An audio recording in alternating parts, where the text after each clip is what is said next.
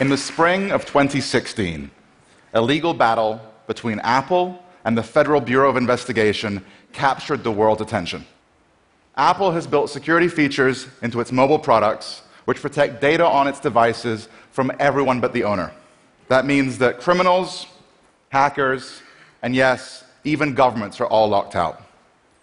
For Apple's customers, this is a great thing, but governments are not so happy. You see, Apple has made a conscious decision to get out of the surveillance business. Apple has tried to make surveillance as difficult as possible for governments and any other actors. So there are really two smartphone operating systems in the global smartphone market iOS and Android. iOS is made by Apple, Android is made by Google.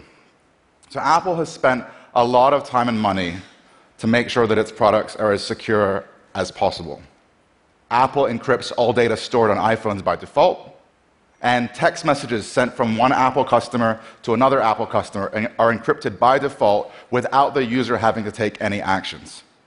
What this means is that if the police sees an iPhone and it has a password, they'll have a difficult uh, time getting any data off of it if they can do it at all.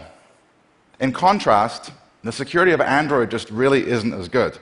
Android phones, or at least most of the Android phones that have been sold to consumers, do not encrypt data stored on the device by default.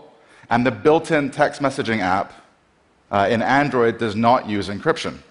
So if the police sees an Android phone, chances are they'll be able to get all the data that they want off of that device. Two smartphones from, from two of the biggest companies in the world one that protects data by default and one that doesn't. Apple is a seller of luxury goods. It dominates the high end of the market. Uh, and we would expect a, a, manufacturer of luxury goods to have products that uh, include more features.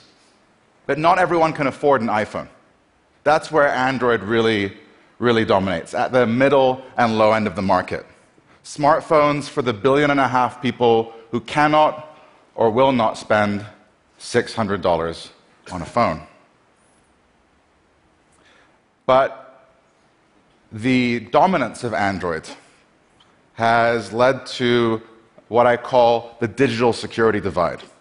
That is, there is now increasingly a gap between the privacy and security of the rich, who can afford devices that secure their data by default, and of the poor, whose devices do very little to protect them by default.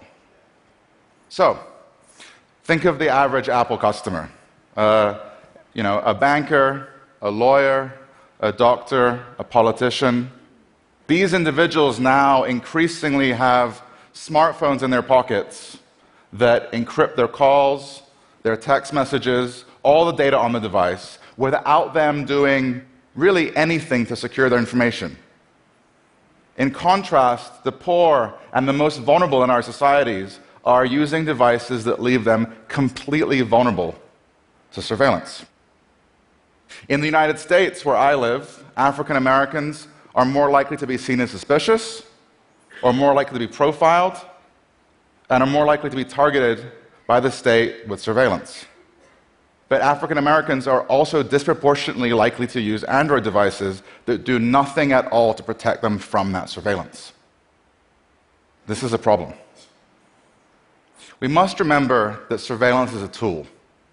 It's a tool used by those in power against those who have no power.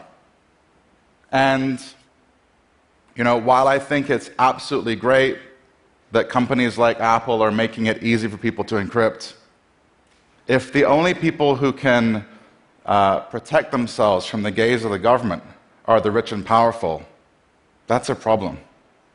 And it's not just a privacy or cybersecurity problem, it's a civil rights problem. So the lack of default security in Android is not just a problem for the poor and vulnerable users who are depending on these devices. This is actually a problem for our democracy. I'll explain what I mean. Modern social movements rely on technology, from Black Lives Matter to the Arab Spring to Occupy Wall Street. The organizers of these movements and the members of these movements increasingly communicate and coordinate with smartphones. And so, naturally, governments that feel threatened by these movements will also target the organizers and their smartphones. Now, it's quite possible that a future Martin Luther King or a Mandela or a Gandhi will have an iPhone and be protected from government surveillance. But chances are they'll probably have a cheap $20 Android phone in their pocket. And so, if we do nothing to address the digital security divide, if we do nothing to ensure that everyone in our society gets the same benefits of encryption and is equally able to protect themselves from surveillance by the state, not only will the poor and vulnerable be exposed to surveillance, but future civil rights movements may be crushed before they ever reach their full potential. Thank you.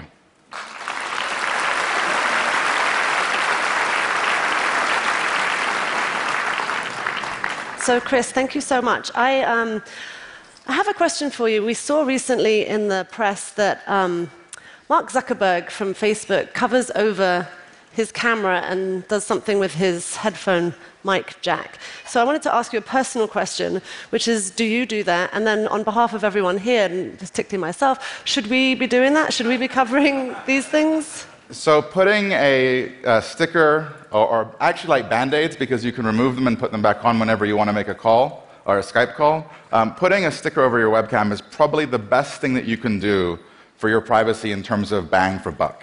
There, there really is uh, malware, malicious software out there that can take over your webcam even without the light turning on. This is used by criminals, this is used by stalkers. You can sort of buy 1999 spy on your ex girlfriend software online. It's really terrifying. And then, of course, it's used by governments. And um, there's obviously a sort of sexual violence component to this, which is that this kind of surveillance can be used most effectively against, uh, against women uh, and, and, other uh, people who, uh, who can be shamed in our society.